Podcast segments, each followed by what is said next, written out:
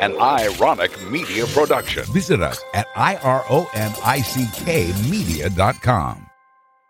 Welcome back to Be My Neighbor.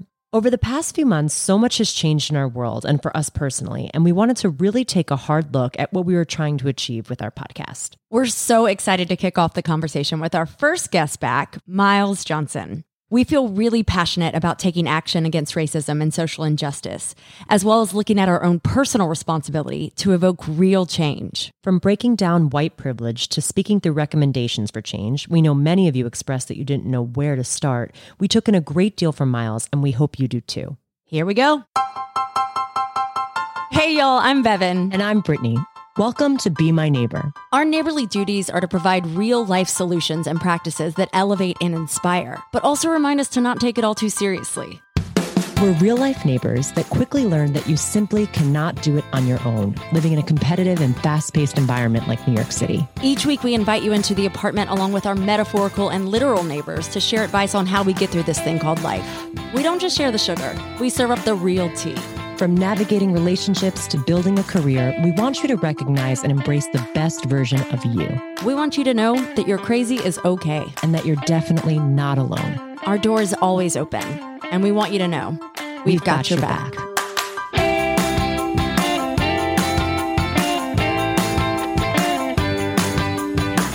We are incredibly lucky to have Miles Johnson with us today. Miles, in his own words, is a seeker, a speaker, a fighter, a smiler, and a creator. A former performer, Miles has truly found his voice and passion for educating others on diversity and inclusion in the workplace and is currently leading forums focused on educating white allies. Miles and I worked together at SoulCycle, where he basically created his own job focused on diversity and inclusion. He created the first POC, person of color, employee resource group. I was also really fortunate to join a talk several weeks ago called For Your Discomfort, created by a fellow SoulCycle instructor, Bryce Wood, where I heard Miles speak for the first time on a public forum. I know it's not a black person's job to educate me. It's my job. It's on both of us. I retain information the most through conversation, though, and I was incredibly blown away by your grace, compassion, and insightfulness, Miles. I immediately called Brittany after and said that we have to share his voice with you guys, our listeners. I walked away changed. Miles, thank you so much for coming and joining us today. Thank you for having me. It's my pleasure. Did you like your intro? I did. Yeah, I mean, we loved writing it though. We are so excited to have you. And just based on our preliminary call when we spoke a few days ago, I know we were like just blown away by everything you're doing right now and all the impact and change you're making. And, and I mean, it's a short period of time, but also what you've been doing for a really long period of time. And yeah, just we're so happy. Thank you. I mean, like I, I think we talked about the other day, it's it seems like it all just like shot out of the cannons recently. But I, as I got shot out of the cannons, I realized like I've been working for this moment for I'd say like almost 10 years, maybe like eight since I stepped away from the Broadway community to look at like what am I doing with my life and how am I leading and speaking and and how am I using my voice because I didn't feel like I had one before. And so I spent the past couple years finding that voice and now it's just like, oh, this is what we've been waiting for. I kind of I meditate a lot, and I kind of had a moment the other day I was meditating, and I heard this like voice that was like, "This is what we've been waiting for. Get ready." And I'm like, "All right, let's go." Yeah, let's go. let's go is right. And I know Bevan filled me in on the discussion that you were a part of, and I know you're leading ones now yourself. So for those of us that don't know, can you tell our neighbors a little bit more about these and why you've chosen this path? Yeah, for sure. So the talk that Bevan um, saw me on, I was uh, a guest um, for your discomfort um, because they reached out to me because as as Bevan mentioned, I helped start the first employee resource group at SoulCycle. Which, if you're listening to this and don't know what that is, an employee resource group is a business within a business, any minority group or um, group that is not really a minority group eh, within it could be mothers it could be people of color it could be lgbtq a group of people and employees that can come together in a safe space to talk about things that are affecting them because of their minority group within the business. And, and a smart business uses those groups to help fix their business so I started the first employee resource group at SoulCycle, and it was based on people of color. But I also wanted it to be inclusive because that's the whole idea of diversity and inclusion. And I was like, let's also include allies because I became very impassioned with the idea that you cannot fix things in life if you don't have allies.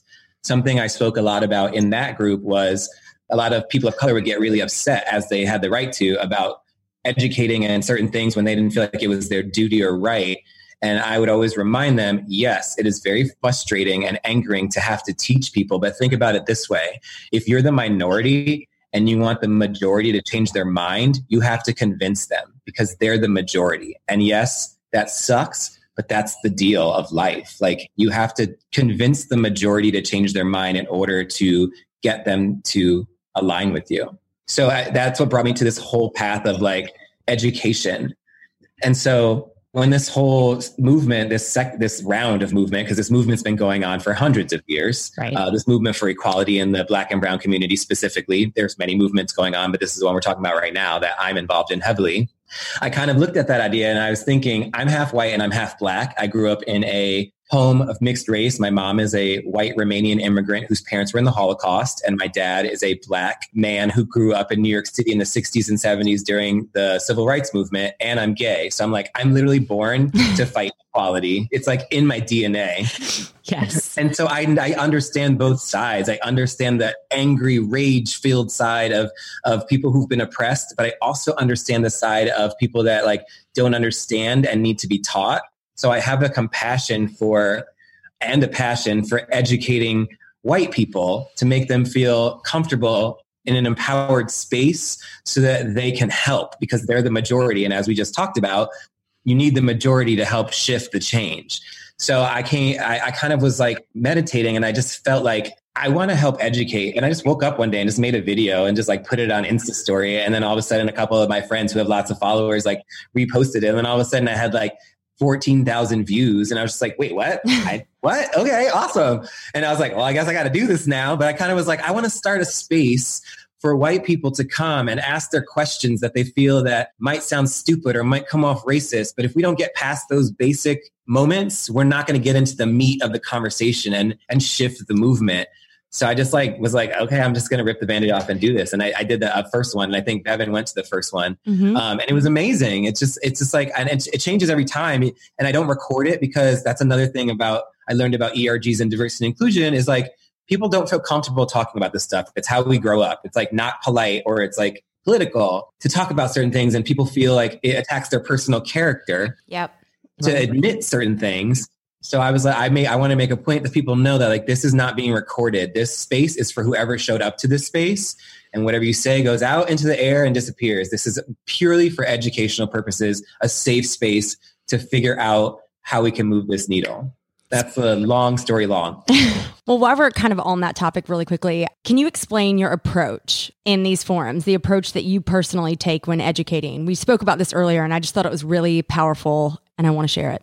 Yeah, for sure. So uh, a lot of times people jokingly say, but this is kind of true. There's like two ways that you can be uh, a protester or an advocate. You can either, in the POC community, specifically when we're talking about black and brown people, you can either be like a Malcolm or a Martin, and that refers to Malcolm X or Martin Luther King Jr., the more like passive educational fighter. And I am not a violent person, and I'm not saying that every, everything has its reason or, or place. I personally I'm not into violence, and I, I could if I got drafted to war, I'd have to go to Canada. Like I can't do, I can't fight. I shot a gun one time because I wanted to know what it felt like, and I went home and cried afterwards. So I did I. Like, yeah, I just didn't like the way it made me feel. I hated it. I it hated was like, it. This is too much power, and it was a, it was you know Daniel Postelnick. Yeah, he does gun education because he lives in California, and he's very much into like educating people on how to use guns and when and why you should use them. And so I trusted him and I was like, he took me to a range and I shot three different levels. The first level felt like a toy. The second level, I was like, okay. And then the third level was like a hardcore real gun. And I felt this feeling of just like,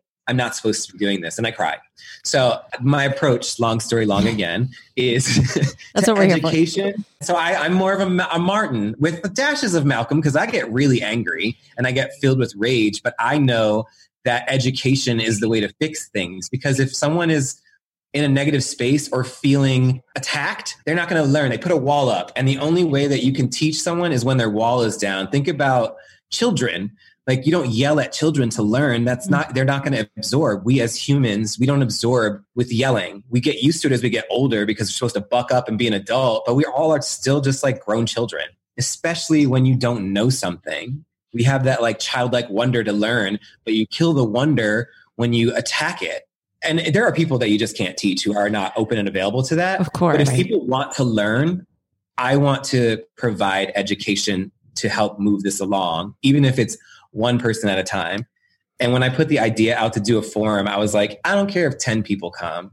And now it's like over a hundred. And then I'm like, there's a need for this. And that also shows that that is a, an approach that is not taken very often. A lot of people are very angry right now, which they, again, have every right to be. And they don't have the strength or desire to teach. And I know that that's my passion is to make sure that people feel safe so they can learn so that we can move from that angle as well. They, we do need the protesters who want to rage and be violent. That's that's what's needed right now because it's moving the needle. Yeah. It's unfortunate and it's dangerous, but things are changing. Right. But that doesn't mean it's the only way. Everybody's way of protesting is different. And my way to protest is through education. I love that you say that. That struck me so much when I heard you say this for your discomfort. When you said it's not, you know, everybody has certain gifts in life and things that they're good at and, you know, what we're drawn to. And we can all find our own version, our own way to protest that may not be walking in the streets, but may still make some noise along the way. Yeah. And that's something that comes up a lot is people like, I get reached out to a lot by a lot of my friends, um, black, brown, and white, but mostly white right now. They're like, I don't know what to do. And I was like, well, what do you want to do? And they're like, well, I just want people to know. I'm like, well, you don't have to go to social media and post a thousand things. You don't have to go to a protest. What you have to do is live your protest and be actively protesting as a human what you believe. And then you will affect the people around you. Like, be the change you want to see. You be the change. We are all in charge of changing ourselves, and that changes the people around us.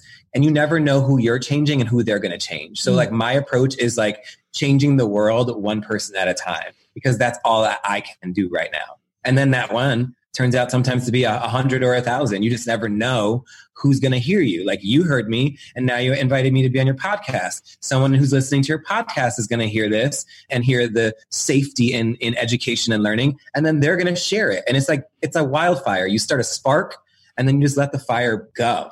And I feel like also it's so important that you mentioned these were not taped discussions, but just because of the words that were spoken about during these discussions, so many more people wanted to join again and told their friends and told us. And now we're here Exactly. and the word is spreading. and it's amazing. Like I had, I, I did like I made someone who's who's from the Atlanta area, and I grew up in in church. My grandfather was a Baptist preacher. Like, I mean, I'm gay, so there's a lot of different things about church that I'm like, mm, but I still believe in a higher power and the connection that we all are. Humans are connected, and there is a higher being that is in charge. And I say God.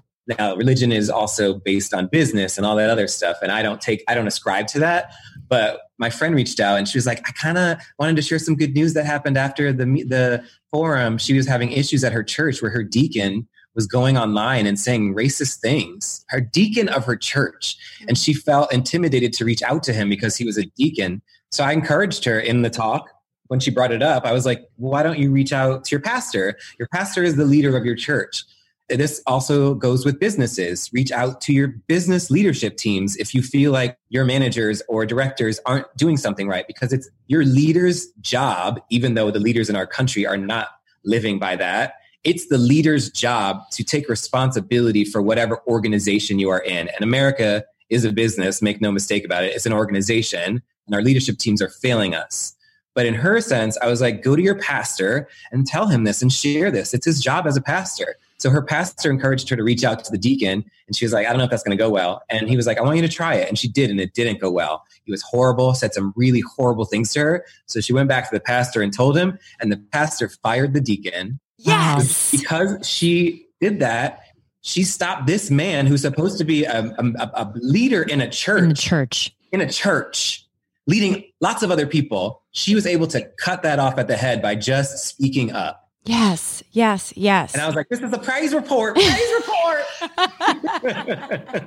It's making a difference. It's making Yeah. a difference. Huge. It's incredible. It's she was like- I was like, can you please share that story? So I made her come on the next one and share that story to show like what you were saying, Bevan, is like everyone's protest looks different and everyone is special. Everyone has their own gift. And a lot of people are like, well, I just don't know what I bring to the table. Everyone, I believe everyone has something.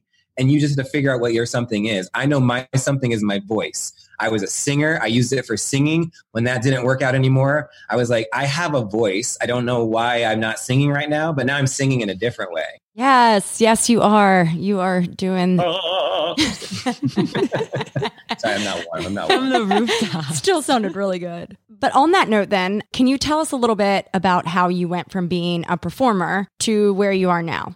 Oh hell yeah! Yeah, give it to me. So I was, I went to school for performing. I went to Ithaca College. I graduated a, degree, a, a music performance degree. I moved to New York City. I then toured with Rent for a year, toured with Miss Saigon, worked for Disney, did a bunch of shows. And as I kept getting higher in my career, I noticed that the box kept getting smaller and smaller and smaller because that's just the nature of the beast anyway in the business. Because it's like once you go higher, you can't go do that role anymore. You can't go work at like Hershey Park and kick your legs for the Christmas show, which I did do when I was 21 years old, and it was amazing. But when you're 31 years old, you're not really because of the business. Your agents are like, and you know this, Bevan. Once you All play too a well. certain role, you can't be like, I just want to go be in the ensemble now. They're like, no, you were just the lead. You can't go be in the ensemble. That's not good for your career, quote unquote. And I'm like, I got into this business to have fun and, and to perform. And so as you get higher in the career, you're like, you can't do that. Plus, I'm mixed race, so my roles the Broadway industry is very in, is saturated with institutional racism, and I we can go into that a whole nother. That's a whole nother podcast um, Yes. that I'm actually talking to someone about on another podcast. Funny, Hmm. I'm doing the whole circuit. You got Yes. it first. though. Oh, you got it first. what But are they yeah. releasing? No. as a not for a long time, but as I kept getting higher, I, my agents were like submitting me for less and less things because I wasn't right, quote unquote, the right type for many things anymore because I wasn't black and I wasn't white, but my voice sounds more towards the quote unquote black side, so it always be cast for like urban R and B things, and I had rent on my resume, so people are like, "You're a rocker." I'm like, actually. I have a degree in opera. I had to like convince this show one time that I was a legit singer, legit musical singer, and they they let me audition, and then I booked it. I like told my agent, I was like, "This is what I do," but because I don't look like an opera singer, opera like a singer. Juilliard, and I'm wearing like a button down with my buttons open and my hat sideways, they're like, "You can't do that." So I already was getting annoyed with the whole image of being a performer and an actor. But I finally, long story short, I'll get to the end of it, got cast in a Broadway show after years of fighting for that. I did everything else but a Broadway show.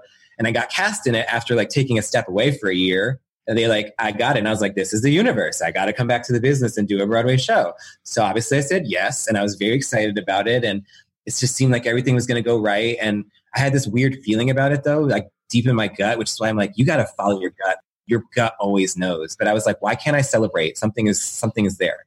Anyway, so I was getting ready and packing. I was away working actually at Soul Cycle in the Hamptons that summer. And they were like, you go leave, you go do Broadway, and then you come back when you're done, whenever you feel like it. Julie and Elizabeth were like, yeah, Amy Peck. They were like, yes, go, and then come back. So I remember I was in my room packing my bags in the Hamptons, like living. We just went to the pool, drank rosé. I was like, oh my God, I'm going to start Broadway next week. And I got a call from my agent. I looked at my phone and like something dark went inside of me. I was like, something's Oh. happening. And it was my agent I picked up and he was like, so they want to switch your role in the show. At that time, I was in the ensemble and that's all I wanted. I didn't want to cover because as a mixed race person, I was always covering roles because they're like, you're not quite this, but you're good enough to do it. So you could be the understudy. And I'd be like, hey, yeah. So I made I'm it a supposed to say thank I- you, right? yeah, right. You're supposed to say thank you, right? Thanks so much. Hashtag so grateful. um, which I was grateful, but also like that's bullshit. Oh my god, can I curse on this? Absolutely. We yes, Okay, great. Fuck. all the time. so I got a call. My agent was like, they want to switch your role to be a swing, and I was like, what? And I was like, I don't want to do that. I don't want. They were. I don't want to cover seven roles. I have the one role. I'm good. And they're like, unfortunately, they said that's all they're offering right now. And I'm like, I'm in the union, and I signed a contract that I already have. Long story short, went through it back and forth with the casting agency and the producers and the directors. Director thought that, that somebody else was quote unquote a better type for the role. And in my mind, I'm like, I bet it's somebody white. Was it? And then it was somebody white. It was a big burly white man who I saw on the first day rehearsal. So I I called the union and they were like, unfortunately, until a producer signs a contract, they can change your contract as many times as they want to. I was like, that's interesting about the union. Another talk, another time. but I, I battled with it because I was like, I can't say no to Broadway. Like I haven't been on it yet. So I was like, against my better judgment, I said yes. And I went to the first day rehearsal and I sat there and I was I saw that the person that they replaced me with, who was the swing, was a big white burly man. And there was only two other people of color in the show, one woman and one man, and then I was the swing. I'm not going to call out the show right now because I don't want to get anybody in trouble, but maybe for a future podcast Yeah. happens a lot. And so I sat there for the whole day just feeling just disgusting. And just, I felt like I lost all the power that I had gained from the year that I stepped away from the business in one call that haunted me. And so I remember looking down at my watch and it was 4:44 p.m. and I was like I'm going to stop learning because I'm not doing this show. I'm quitting. And at the end of the first day they always ask you to hand in your contracts because you have to like look over them and sign them they ended at six o'clock and I walked straight out the door and didn't hand my contract in. And I went and I like paced and tried to call five different people. And I was like, what do I do? Blah, blah, blah. And nobody picked up. And I, and I was like, I heard a voice that was like, you need to make this decision for yourself. and so my decision was I wasn't going to do the show. So I called my agent and I was like, I'm resigning. I'm not doing this because I signed up for something and this is not what it is. And I, and I got to what I thought was my dream I fought my entire life to get to the doorway of my dream. I opened the door and I looked in and realized that wasn't my dream. And the hard part about that, which I want to share with everybody always, and that's part of my mission, is just because you think something is your dream, if you look at it and know it's not, the hard part is walking away. But oh, the things that happen when you walk away. Because that's... the things that have happened since I walked away from that day, my life is a completely different life. I have a powerful voice. I might even go back to the industry on the other side and start advocating for what I walked away for. it's just like you got to listen to your heart no matter how hard it is and follow your gut. And after that, I decided I wasn't going to be anywhere where I couldn't be myself, share my feelings. And the Soul Cycle provided that for the time that I was there until it didn't anymore, where I felt empowered and I got yeses all the time to just go and create and do things. And that's why what you said, Bevan, like I created my role at Soul Cycle four different times. By the time I left there, I was um, the senior manager of internal communications and culture, which wasn't a job. And I was there. traveling to all new studios and like setting up the cultural systems and operationally helping out and just like making things up. And now I'm in another job right now that I made up. So like I left that industry to realize like you could just do whatever you want, just do it. It's the most freeing feeling in the entire world, isn't it? It's incredible. And even in consulting, like I was terrified to start consulting and I just took a consulting job two months ago and it's the best. It just keeps getting better. Saying no and turning people down, saying no is a really hard thing to do. It's really, really I mean, we struggle with it all the time, right, B? It's yeah. like you want to do everything you can, but then sometimes making that choice opens up your whole world sometimes you have to say no to get your yes. That's it. Because, yeah. I mean, there's an element, I think, in the entertainment business, and I'm sure in a lot of other businesses too, where it feels like it's a little bit of brainwashing, right? We should always be so grateful for any job, for anything. And I had a very, very similar experience. I got to a point and I was like, no, I don't want to play the girl in a bikini anymore. Like, I've got something to say, bitch. Listen, yeah. like, I have got things to say. And like, I love that you have found a place and something right now that is so desperately needed by the world. And you have this opportunity to just like use your voice and make change, and it's going to be big. And you are just beginning, my friend. Thank you. And and thank you for seeing that. And the part about it that makes me feel like this is just the beginning and I'm and I'm ready. Like it's like ready, set, go. There are days where I'm like, I can't. And I'm all I'm very aware of my mental health. Like I took years of therapy after I left the business, which have prepared me for where I am now to know like I'm you raising your hand because you're probably the same. I just turned 40 in February, literally the day before the pandemic hit. I had a birthday party and it was like, okay, everybody sit, go back into your house for forever. I was like, bye, friends. the last party before my 40th birthday party was the last time I saw my friends in person. Oh. Um, but the power of saying no gives you the power to be fearless. Like I, as a performer, was always scared of like does the director like me? Does the casting agent like me? Now I'm going to sit and wait for my call. Did I get a call back? Did they like me in the callback? It's just like now I'm like, you don't like me? Bye. I'll find someone else who does. Mm-hmm. But that takes that takes time to get there. But I'm there now, so I want to help people get there. I love that so much. As we're talking about educating ourselves and, and all of the work that you're doing, and maybe in my mistake too, I thought that many people at this point knew what white allyship meant and the definition behind it. Can you break it down for us and to our neighbors in your own terms? Because I think, again, it's going to help a lot of people understand better as I'm still learning. And I know as Bevan is still learning, we're all just trying to be better about it.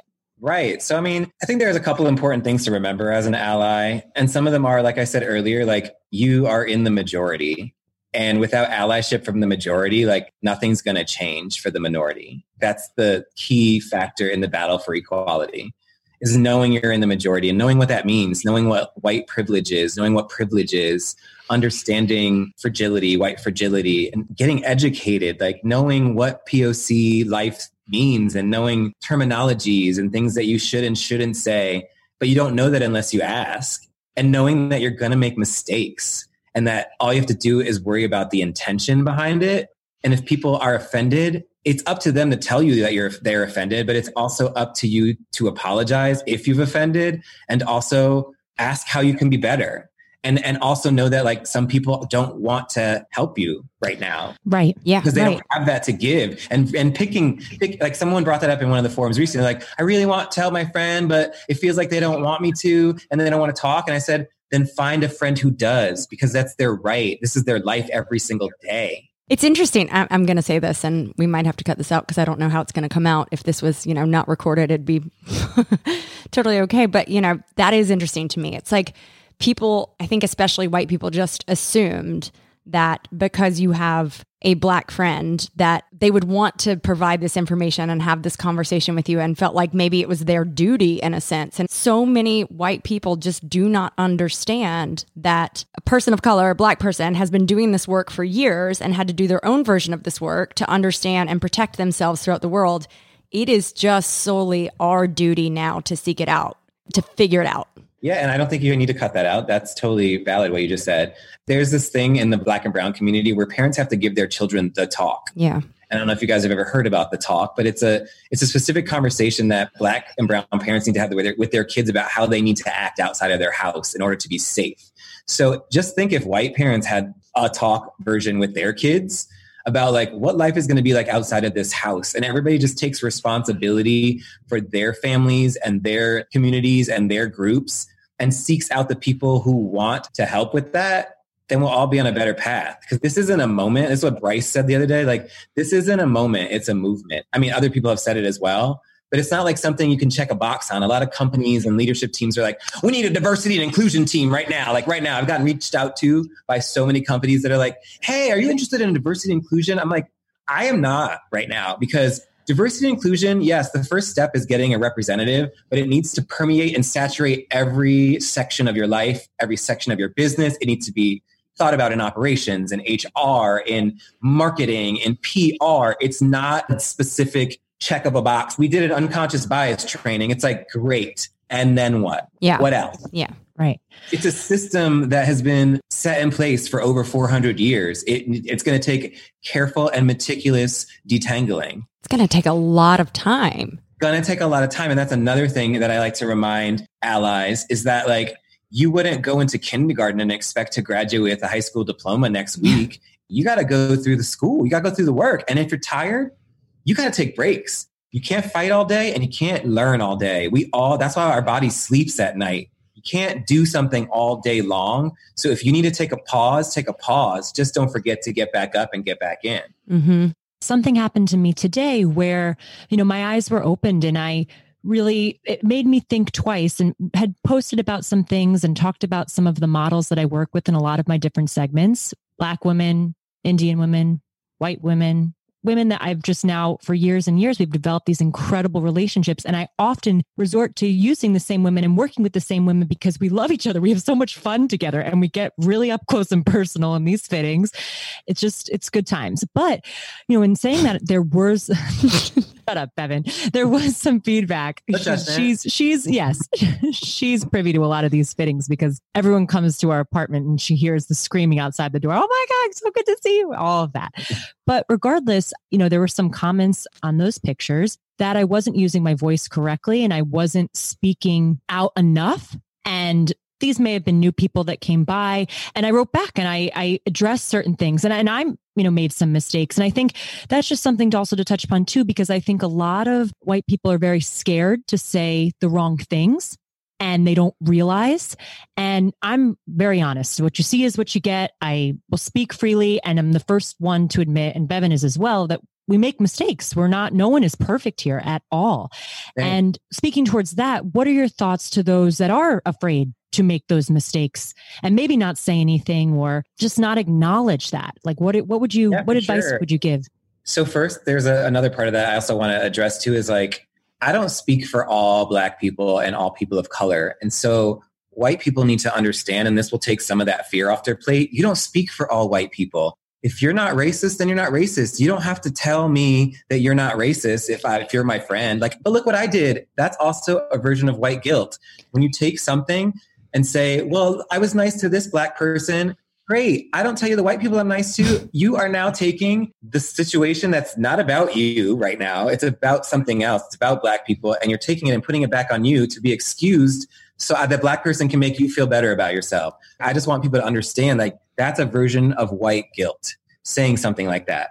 But in terms of the fear, I always say, and what you just said is admitting when you made a mistake and not being afraid. Like, I feel like I'm a fool. I feel like I don't know you very well yet, but I feel like we'll get to know each other. And I know that Bevan is a fool just because I know her more. Yes. It's like you have to be, and, and, I mean that in a loving way. Like, yeah, I yeah. I'm like, I don't care. Like, yeah, yeah, I made a mistake. Oops. Right. Like, we have fun. Talk about it. Yeah, we're all human. And I think everybody's so caught up in this like box of what we're supposed to look like and what we're supposed to say. And like, I've never been that way. Ever since I was a child, I've just, I hate being put in a box. That's why I hated being an actor. I hate being put in a box.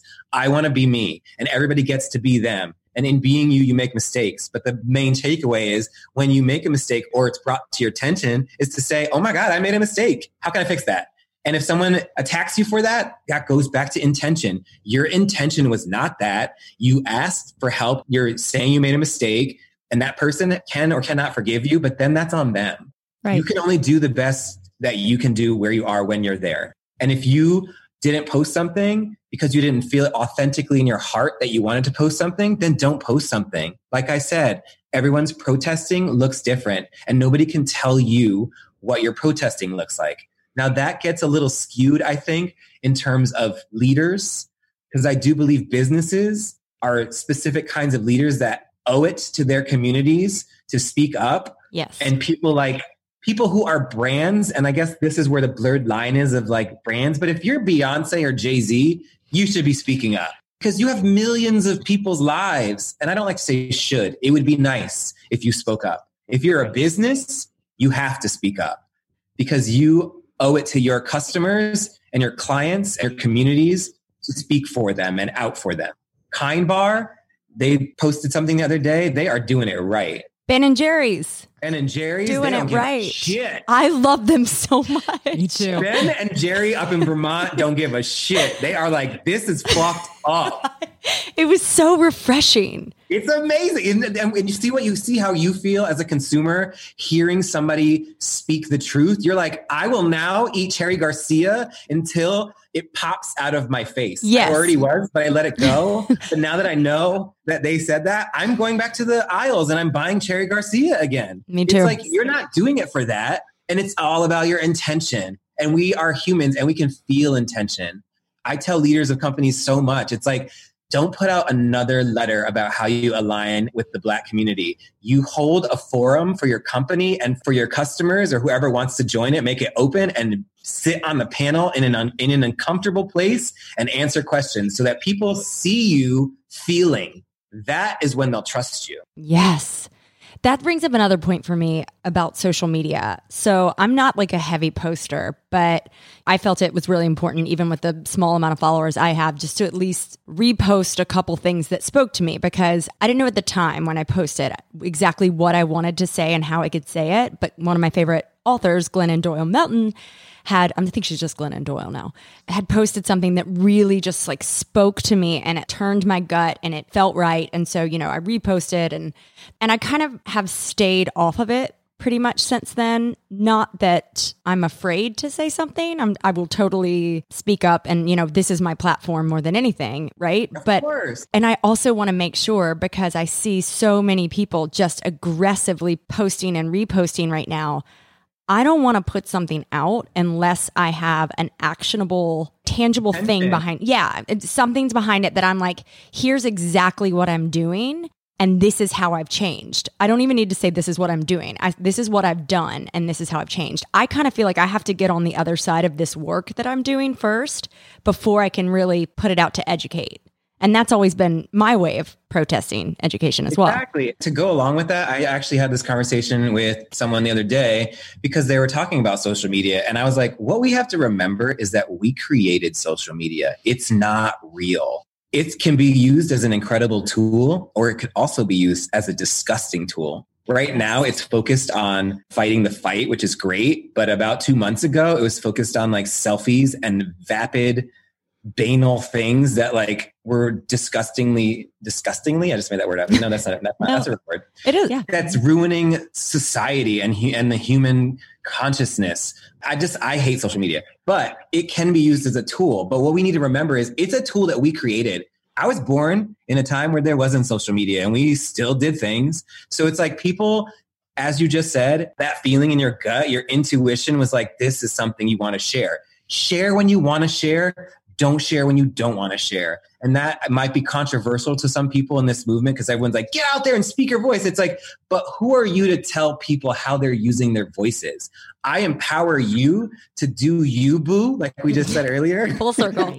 like, do you. If you want to get up on social media and like post every 12 seconds, great. That is great for the fight as well. But you're over here making a podcast and educating people. I'm out here doing forums. Everyone's doing their thing. And if you want to see a list of what I'm doing, feel free to ask me. But I also get to tell you if I, I get to share that if I want to. If you want, it's right. up to you. Right. tell yeah. me how my protest looks. I've never been a political person. I I really try to stay away from that and dinner table conversations. I just don't. But you care. Don't, don't that makes it sound like you don't care. Like you are a political person in the sense that you thank you. You vote for what you want, oh, for what uh, you think 100%. is right, and like yes, and fight for things. Yes. yes but at a dinner table yeah. or, or with people that I've maybe never met before, I'm not going up to someone, I'm sitting down and, and saying, this is who I am and this is who I vote for. You know, it makes me uncomfortable. And maybe that's also something that I need to look at too and maybe stand up more for.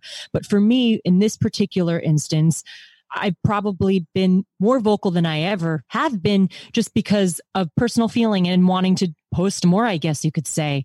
And because you care. Uh, yeah. Uh, yeah. But again, well, not to come from to. where yeah, not come from him. We both know who we are. We both know that we are white women who have this podcast. We understand that. We were, are never going to stray from that. And I think that's one of the first things that we told you when we asked you if you wanted to come on is that we know exactly who we are and we never want to not say that.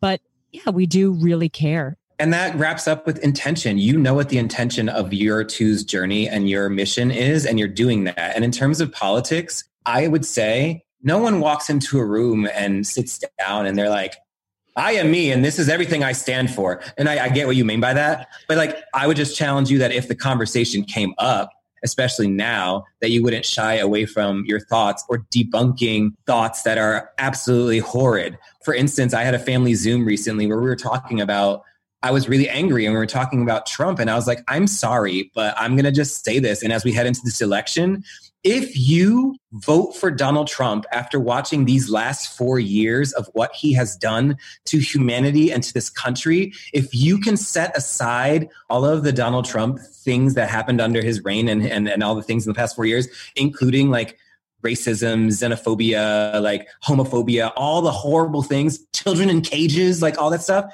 and say like I'm still going to vote for him because like he's good for the economy or my my wallet. You are selfish you are selfish. I'm saying that. This is a statement. And there's something about you that makes you not a good person. And I need you to reflect on that. I wholly agree with that. And I, these aren't my words, but it resonated with me when somebody said it. It's not political anymore. It's moral. It's moral. Well, and it's not even about politics. Put politics to the side and look at his character. Yep. You can tell me that you're voting for this man's character, then you are not a good person and I'm sorry. And that might be controversial for someone to, hear or for me to say. And I don't mean you're a bad human being, but there's something about you that's not right. And you need to look at that. I just can't see myself having anything in common with someone who couldn't someone who found it more important to support their personal business than to support the rights of, of all humans. I don't get I don't get it and I don't care to get it anymore. Same. I will absolutely have conversations with people, but the first time he won, I could excuse it because people were Me like too. sick of the system. Yeah. And it was it was still devastating, but people were sick of the system and they wanted to see what was happening. Well, guess what? Four years have passed. You just saw what happened. If you can see that and see that that's not bad and it's fine, and let's do it again, then I'm gonna need you to just unsubscribe from me. Same. Bye. Bye. So that's how I feel about politics. Same. But Bevan, you had such a great question too about the demographics. Oh, And yeah. Speaking of Speaking of, right. straight white men, one of the things that you mentioned in the talk that I was lucky enough to listen to was talking about the demographic that is speaking up the least, and that is straight white men. What would you say? Or what would you encourage, or what would you like to see from straight white men in the world? So this is um, Hey, Mark. Hi, Yeah. Mark. Um, so straight white, I, I use it as one of my takeaways for allies is to get straight white men involved in the conversation. Because if you think about the majority, the majority of things in this world, data, facts, is run by straight white men. And I actually had a straight white man come to my last talk and we chatted afterwards and he, he kind of like, we talked it out and it kind of made me realize like, I don't have as much patience, and I admit that this is something that I know that I'm going to work on. I don't have as much patience for straight white men as I have for straight white women or LGBT white men because both of those groups of people have faced specific inequality adversities. And so I I automatically have more empathy towards them. Mm. For straight white men, they run the world and they've been at the top of the food chain forever. They have taken over everything in the world if you look at history and it, it's them which is why they need to be the ones who are more most vocal because they run everything. Look at our leadership teams, look at our government, look at everything that is at the top. It is oversaturated with straight white men. And I think a lot of straight white men are feeling very sensitive right now because all the movements are coming for them at the same time. The Me Too movement, the LGBTQ movement, the Black Lives Matter movement. But unfortunately, that's what it is. So I invite straight white men to look at their white fragility and I invited my friend. I said, I hear you. And I, I, hear that that rubbed you the wrong way when you heard that. But I invite you to look at why that rubbed you the wrong way. And thank you for being my friend and pointing that out to me because I now see that my soft spot that I need to work on hardening is more acceptance towards straight white men. Like I'm not perfect. I'm still working on it. And I have life things that have happened to me that affect the way that I relate to straight white men. You know, Totally. it's so interesting. I think that this period in time is like a tectonic shift that's requiring us to be so incredibly vulnerable and compassionate with one another. And it's so hard. Exactly. It's it's exactly. it's so hard. Everyone, everyone needs to assume the best in everyone at the same time as us helping people do the same for us. Unfortunately, there's still a lot of those shitheads out there that are not going to be in that pool. So that's where you have to like siphon out where is my time being dedicated? Mhm. I got to figure out are you worth that right now, that time? And there's nothing against you, but you're not worth that time. I need to focus on strengthening the pool of people that are worth that time so that eventually we'll be strong enough to then take on that next level. Yeah, it's like I think that especially now we have to really start to expect imperfection, be gracious about imperfection, and then we also have to be incredibly honest and vulnerable about all the thoughts, all the systems, all the stuff that's embedded in us over the years, and that's the only way that this change can happen, right? Is if we start to flow in this really gentle way together. which is what I believe humanity is based on. I'm a very Mm. spiritual person. I meditate, I read a lot of books based on that. And I do believe there is a collective. That's why there's a shift happening right now because more people are getting aligned and you feel this buzzing energy. I, I think I said this in one of my Insta stories. The first week felt very aggressive and like, like everybody's Yes. like, oh God. And then the second week felt very like, like there was a rooting and like, okay, it's time to do the work Mhm. and that was last week. And now this week, it's starting to be like there's more forward movement because Mhm. people are getting on the train now, and it just feels different. And even people from other generations of this fight are like, this feels different because Right. we've never had social media and optics into all the horrible things. Like it's in your face. George Floyd being murdered for eight minutes and 46 seconds is in your face to see and watch. matter to see and watch and hear. And no matter what color you are, we're all the same color behind our skin, and we are all watching that. So you are absorbing this experience as a human. And we're collectively absorbing and watching and listening and that is shifting it faster which finally so those are the good things about social media is that it, it forces people to be held accountable for their actions this man yesterday in in Philadelphia. Oh. I don't oh. know if you read the article. The judge, man- right? Or not a Yeah, he judge. the courts of Philadelphia Yeah. for in charge of like family things, ripping down Black Lives Matter signs and saying they don't matter to him. It's like this man in Philadelphia, which is a very predominantly black and brown city, but he got fired swiftly, fired in a day.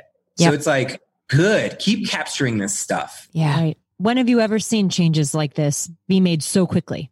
Never. And Never. that's why it's great. It's a lot, it's fast, and it's it's exhausting. Like I got taken down the other day. Like I've been running, running, running because I I rested for weeks during this pandemic and then all of a sudden I got a job and then this happened. So it's like my spirit was ready to go. And I take breaks, but I don't need very many breaks. I, it's weird. The older I get, I'm like, oh, I only need six hours of sleep. Okay, great, let's go. Which is weird. I think it's because you're aligned with what your truth is and what you That's what you should be giving. Exactly. I am not tired. But something derailed me the other day when I saw pictures of the noose hanging from a tree in Harlem. It hit me really hard. I immediately felt at the same time severe rage, severe sadness, and severe fear because I'm a person of color and I'm like, am I safe to leave my house? And that's why that person, whoever did that, did that. They took a noose, which is a sign, a specific sign to the black community, a historical significant sign that you don't have any power here and we can take you down whenever we want to. And they put it in Harlem, which is the black capital of, of America. To see mm-hmm. that, I felt devastated. So I took a day. And then I woke up the next day and I was like, that's all you need. Get back up. Let's go. Yeah. So get knocked down, but get up again. Ain't never gonna get me down. Tub thumping, anyone? yes. I play it all the time. It's a class love that- favorite. yes.